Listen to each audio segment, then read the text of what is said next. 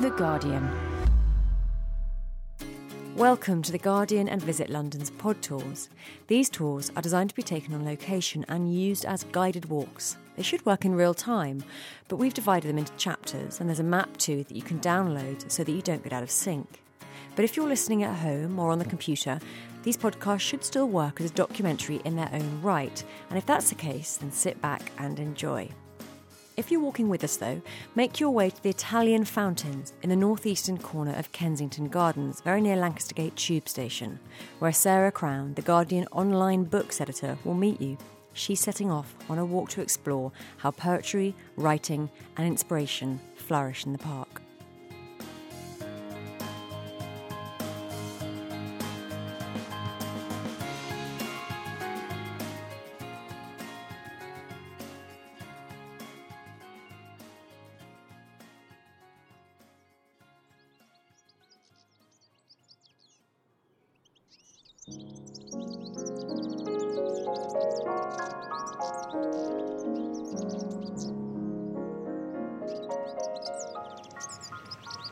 I'm standing at the northeastern corner of Kensington Gardens.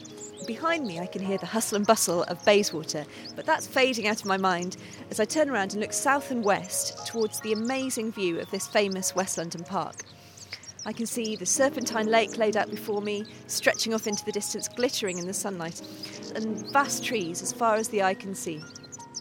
There's a sense of escape when you come to this park, a release from the noise of the city, and my plan is to walk through it on a journey of inspiration because that's what this park is about. The peace it provides has offered a space for creative regeneration. It's a place to come to to get away. The important thing about poets is that they notice things. They're great, the world's greatest noticers. You can't second guess inspiration. You can't expect it, and if you do, you'll be disappointed. It's those quirky pieces of serendipity that often spark poems. I'm in the park for serendipity. In this lone, open glade I lie, screened by deep boughs on either hand, and at its end, to stay the eye, those black crowned, red boled pine trees stand. Birds here make song. Each bird has his. Across the girdling city's hum. How green under the boughs it is. How thick the tremulous sheep cries come. Sometimes a child will cross the glade to take his nurse his broken toy. Sometimes a thrush flit overhead, deep in her unknown day's employ. Here at my feet, what wonders pass. What endless active life is here. What blowing daisies, fragrant grass, an air stirred forest, fresh and clear.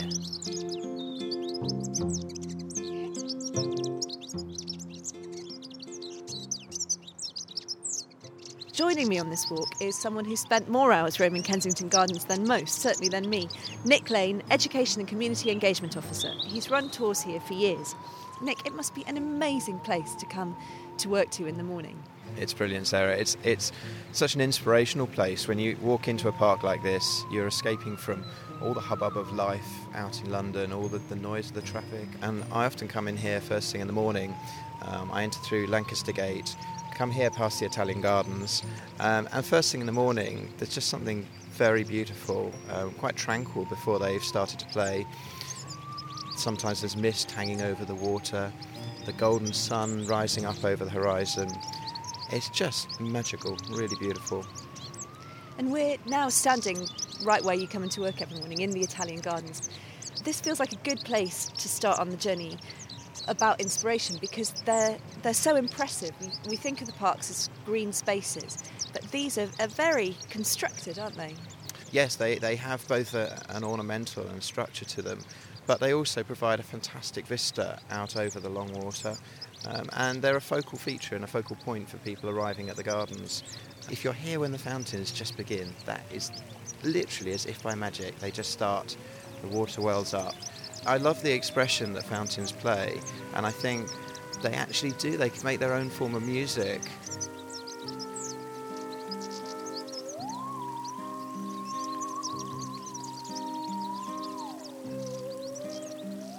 My name is Jo Shapcott. I'm a poet and I'm a park lover because um, every day when I step out of my house, I have to walk through a little park, Vauxhall Park, to get to the tube. So it's my first contact with the outside world every day is, is this lovely small park. My mission today in this park is just see what it's like, just wandering around somewhere so much bigger, and maybe to get to a point where I can't see the edges anymore. There's something about parks that draws people who are looking for the space and time to reflect. And I suppose it's out of that sort of space and time that inspiration can flourish.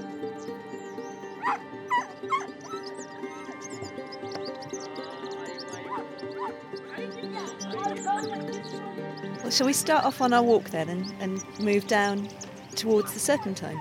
We're going to move round to the right of the Italian Gardens and follow the path as it hugs the water down towards the Serpentine.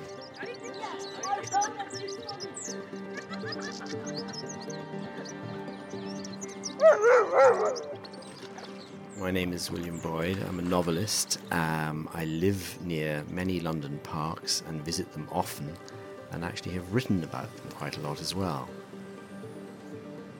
I think that for the urban writer, this is a key thing, uh, and I think you are an urban or a rural writer. For the urban writer, the park is a little bit of the country in the city, and that's the role it performs, it seems to me, that you, you get off streets and concrete and you see tall trees and undulating hill like things and green grass. Flowers, uh, and so I think it is a, it is it functions as a kind of absolutely fundamental prototypical contrast to the life you lead in a busy city. So, what you go there for? Um, change of view, uh, relax, um, look at greenery. That that I think is a fundamental role of the park in the city. Right. So we're following the signpost now down towards the Serpentine Gallery, the um, Diana Princess of Wales Memorial Fountain, and towards Peter Pan, um, which leads us on to one of the people who've really been inspired by the park, um, J.M. Barrie, the author of Peter Pan in Kensington Gardens, to give the novel its full title. Nick, can you tell me a little bit about other people who've been inspired by the parks? Somebody who was inspired to write a particular song was, I believe, Damon Albarn, who wrote Parklife. Um, and you I know, here. yeah, I believe he was inspired by his visits. I think he lived quite close by to Kensington Gardens. In that song, he talks about all the different people who come to the park. That's sort of the central refrain of it.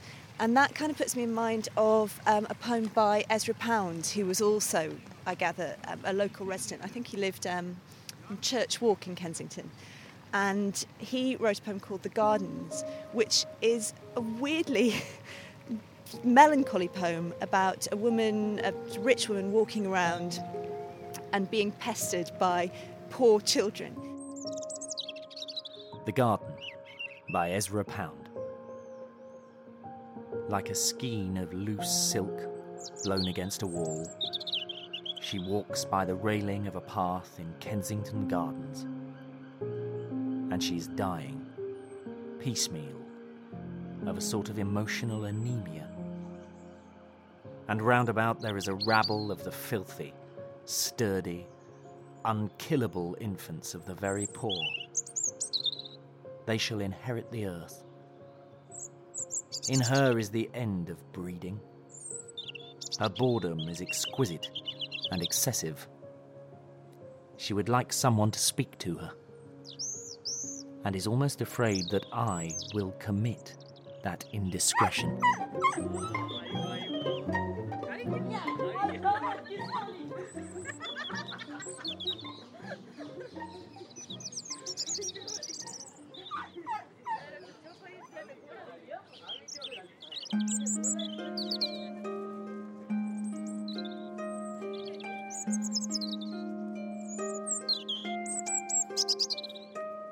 Walking down just a very, very slight incline now towards um, a statue which is one of the most famous landmarks of the park, I think.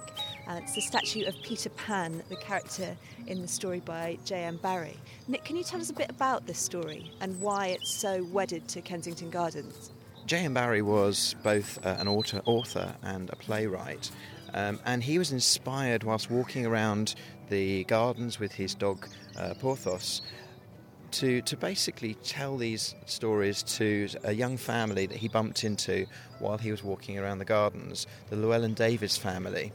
It was through talking to them and talking about uh, the baby brother of George Llewelyn Davies, his baby brother Michael, that they came up with the, the, the character of Peter, Peter Pan. But they wanted to make it a little bit more magical, so this Peter could fly.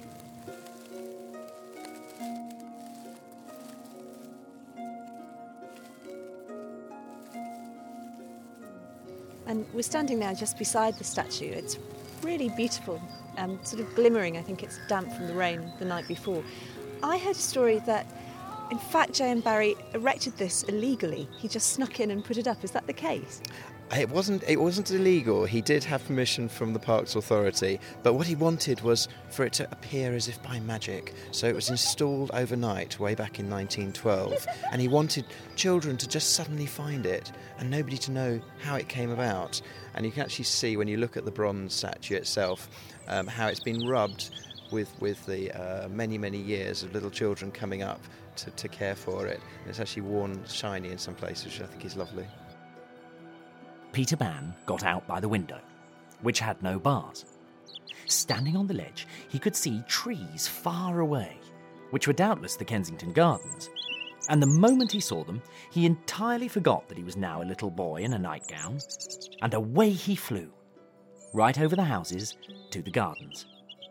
It is wonderful that he could fly without wings, but the place itched tremendously, and perhaps we could all fly if we were as dead confident sure of our capacity to do it as was bold Peter Pan that evening. He alighted gaily on the open sward between the baby's palace and the Serpentine, and the first thing he did was to lie on his back and kick. He was quite unaware already that he had ever been human, and thought he was a bird, even in appearance, just the same as in his early days. Saw the statue recently, and it's a, it's a rather beautiful statue, I think. Peter Pan's a strange figure for me because I read the book originally as a child in Africa. So, growing up in Africa and reading about this family in London seemed unbelievably exotic, which was not part of the original intention. So, uh, for me, Peter Pan, the memory of Peter Pan, is, is of something strange and, and English and, and far away it's always been a, a vision of England that, for me as a child, was something deeply unfamiliar. And so I think that stayed with me.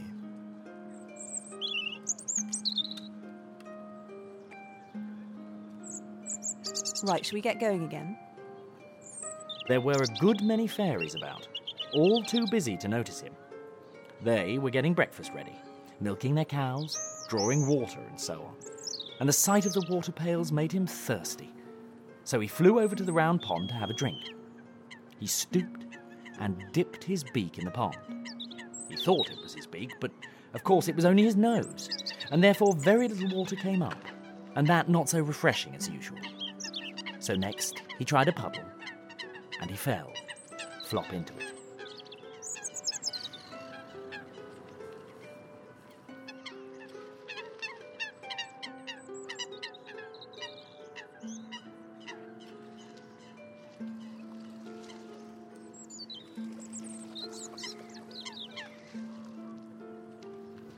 So we've come to another fork in the path now, and we're going to take the left-hand fork round, which is signposted towards the Hyde Park Lido.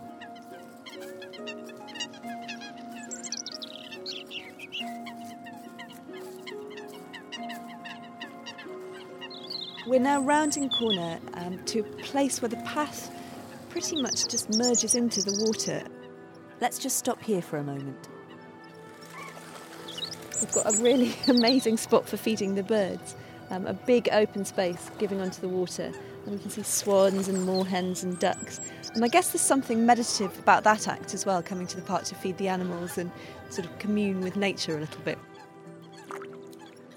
In the huge world which roars hard by, be others happy if they can. But in my helpless cradle, I was breathed on by the rural pan. I on men's impious uproar hurled, think often, as I hear them rave, that peace has left the upper world and now keeps only in the grave. Yet here is peace forever new. When I who watch them am away, still all things in this glade go through the changes of their quiet day. Um, Nick, there's a great big circle on the other side of the bank, which I know nothing about. Can you tell me what that's all about? Absolutely, that's the. Vast. it is. It's actually uh, one of two mirrors um, that face each other, um, known as the large sky mirror and the small sky mirror. And this is part of an exhibition here in the gardens through to March of this year um, by Anish Kapoor. And it's called Turning the World Upside Down. If we turn our backs on the Serpentine for a minute and look uphill, we can just see, as the, the park sort of opens out at this point, we've got an amazing vista up towards Kensington Palace. And there's a, there's a big statue right in the middle of our view. What's, what's that statue, Nick? Uh, that statue is actually the physical energy. It was designed by George Frederic Watts, and it's a memorial to Sir Cecil Rhodes. It provides a great focal feature on this a most amazing avenue. This is actually the longest central London view that you can actually enjoy. Okay, let's get going again.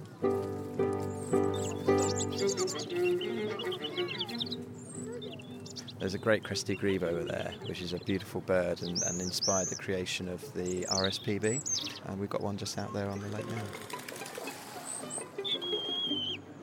It has these beautiful, and almost like an arrow-shaped head, uh, with beautiful top head feathers, and they all have a beautiful mating ritual where the two birds, the male and the female, will intertwine their heads in almost like a dance.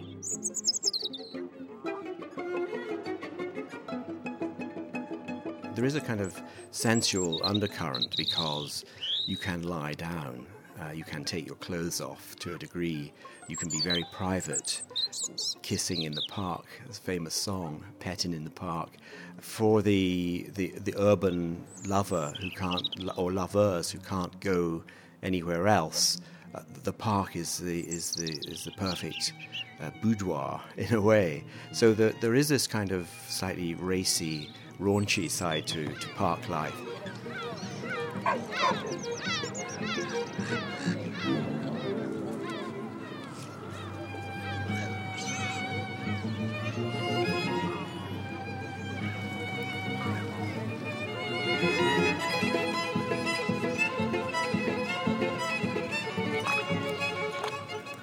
And we're slightly losing sight of the water now, just catching glimpses of it between the trees as we're walking alongside the green painted railings. Past now a really beautiful, enormous looking tree, which I imagine if um, it wasn't railed off would be somewhere where people would be climbing a lot in the summer. Yeah, that's a horse chestnut, um, and one of the first trees to come into leaf, as it happens, and grows amazingly quickly. Um, sometimes get as much as 18 inches of growth in just two or three week period. But a fantastic tree, very majestic. We can see through the arches of the bridge that crosses the Serpentine the Lido, where people go and swim in the morning before work. And I just think that's quite impressive, slightly foolhardy, um, but they do it all the time. And that must be an amazingly, well, it would be too cold for me, I confess, but an amazingly refreshing, regenerating thing to do before going to work, being in the middle of a city and, and doing wild swimming, basically.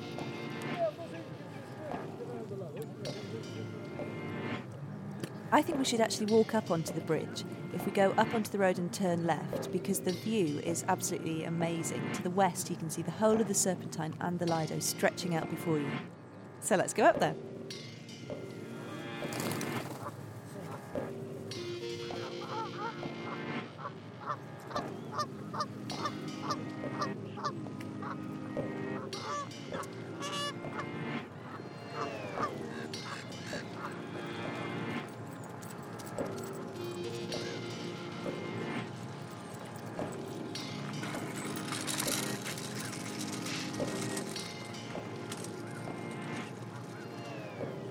Can you tell me a bit about the Serpentine? Because I don't actually know very much about it. It looks like just a vast park lake.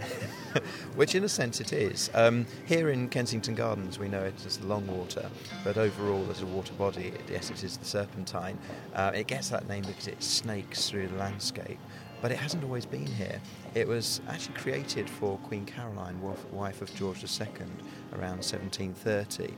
And prior to that, it had been a series of medieval fish pools which were fed by the River Westbourne, which actually flowed through a valley. So, this in effect is technically a reservoir. They actually dammed up the far end and they actually created this lake. I'm walking along the pier, which goes out about 20 yards into the lake.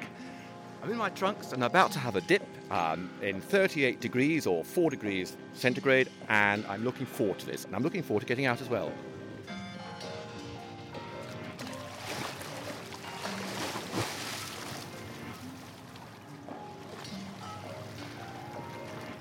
It's glorious, like mulled wine. I think there's one particularly sublime moment I remember. Half past six in the morning, very dark, um, swimming out about 10 yards out into the lake, um, parallel to the shore, and suddenly I saw these two eyes observing me, and it was a fox. And as I swam, it ambled along the length where I was swimming, and every now and then it would take a, a little gulp of water. And I often thought to myself, I wonder if that's an old member come back to observe what's going on. I'm getting out to make myself a cup of tea. but, um, oh, wonderful. Great, tingly. I'll feel good for the rest of the day. Right, we're going back now into Kensington Gardens through the gate we just came onto the bridge through. And you'll see the Serpentine Gallery ahead on your left. That's the red brick building. Let's go in that direction.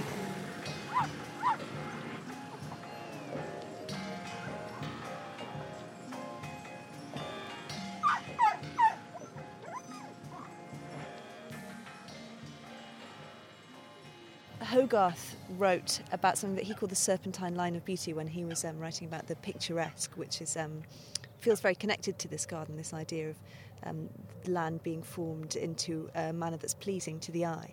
And I wondered always if it was to do with this lake that he that he come up with that term. There's something about curves and a beauty of something that fits in with the landscape and appears to be a natural feature mm. um, as opposed to rectangular. And there are other parks where we do have more rectangular features uh, or more uh, structured water features. Once upon a time, the lake in St James's Park was actually a canal, so they sort of they have they change over time.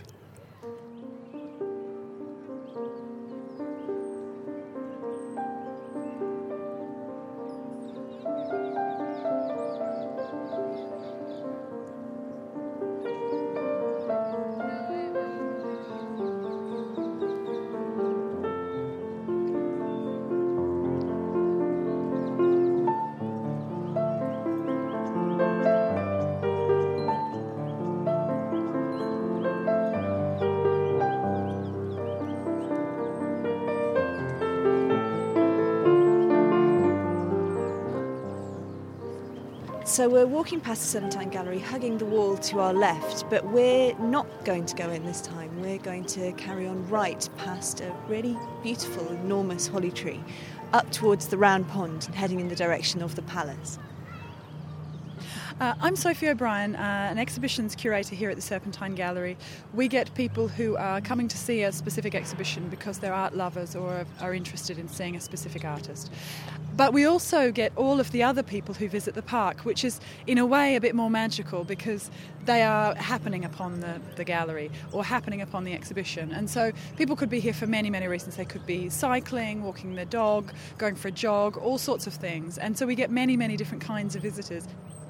Well, I think it, it, becomes a destination gallery because you can't just wander by it. I think that's the that's what makes it different, and that's what I think the challenge to the curator is. How do you draw people to this art gallery in the middle of a park?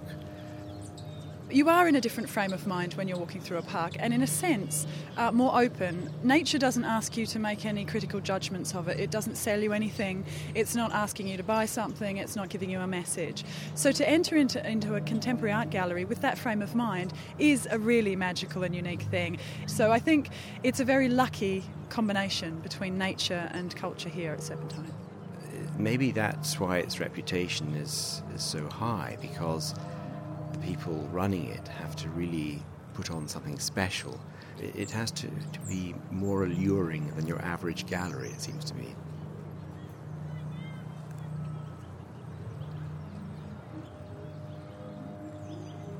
Okay, just past the Serpentine Gallery is the main cycle path that goes through the park. What we want to do is get onto the cycle path and turn right towards Kensington Palace and the Round Pond.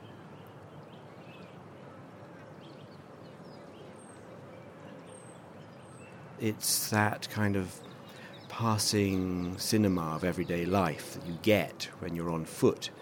Uh, maybe on, on a bicycle as well, though you have to watch out for other traffic. But being a pedestrian, I think, allows you to savour and see the city in a way that you don't as a on a bus or on, obviously not on the tube or, or, in the back of a cab. You know, being a pedestrian in a in a city like London, which is so rich and so diverse, actually the flow of phenomena you, you get is is what you're you're after, and you don't know what it'll be. It's refreshing. It's a kind of conduit for all sorts of sights and sounds and overheard conversations.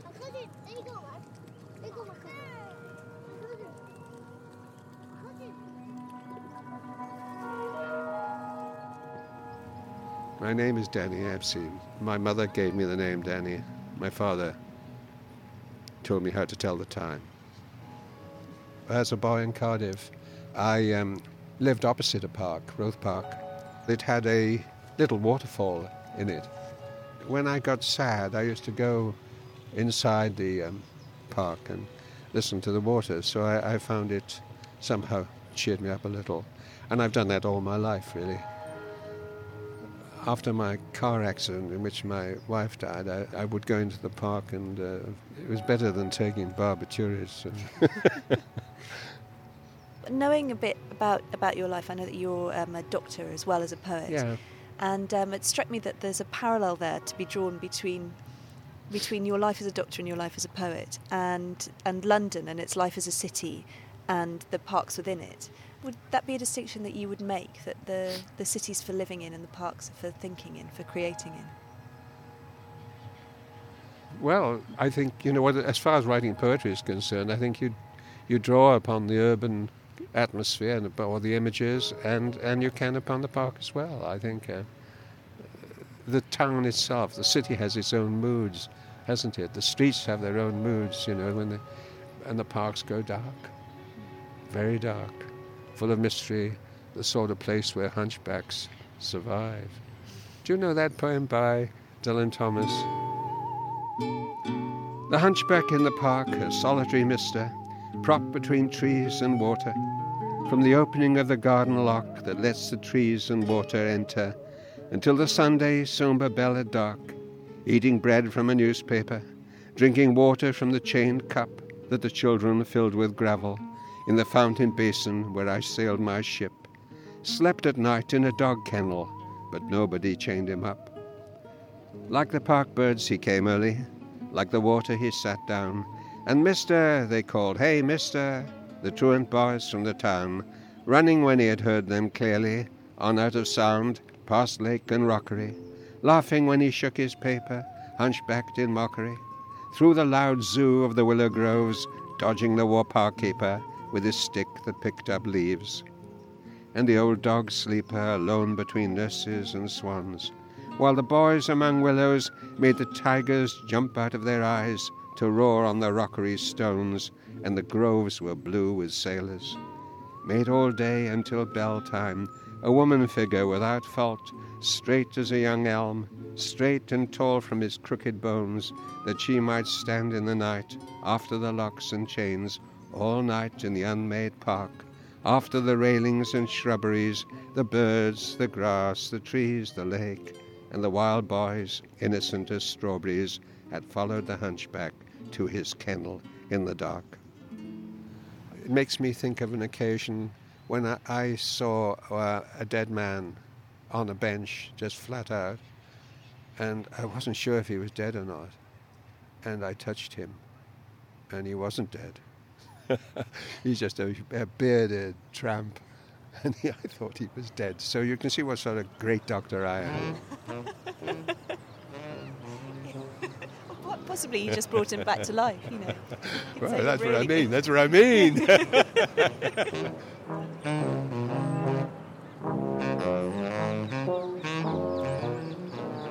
Everywhere you turn, you see another story, whether it's Nanny telling them to children or J.M. Barrie telling them to everyone's children.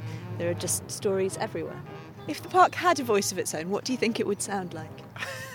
that is a wonderful question. Um, it would have so many different voices. I think, in my mind, it would be a fairly wise uh, and a, an older voice. But there are times when it would be a very young voice. It would be an excited voice. And as we're coming up now, we've got the round pond just to our right, and we're going to take um, the right hand path down directly towards it. But on our left, there's a really glorious bandstand that looks sort of like a cake almost. Um, do you have a lot of music in the park? We do. Throughout the summer, we have concerts on that bandstand, but there almost wasn't a bandstand here. Uh, there's a little story that goes with this. Queen Victoria uh, gave permission for music to be enjoyed in the park way back in 1855. Um, sadly, there were a couple of people who weren't so much in agreement the keeper of the Privy Purse felt that working people could do without band concerts, and the Archbishop of Canterbury regarded it as unseemly. So, unfortunately, the public had to wait another 14 years before a bandstand was finally built in 1869. I like the idea of music being unseemly in the park. It's not quite in line with all of the inspiration that we've been talking about.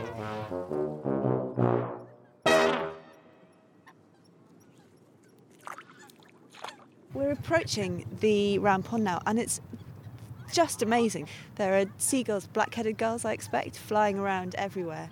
And it's almost like coming to the seaside as we walk down towards it.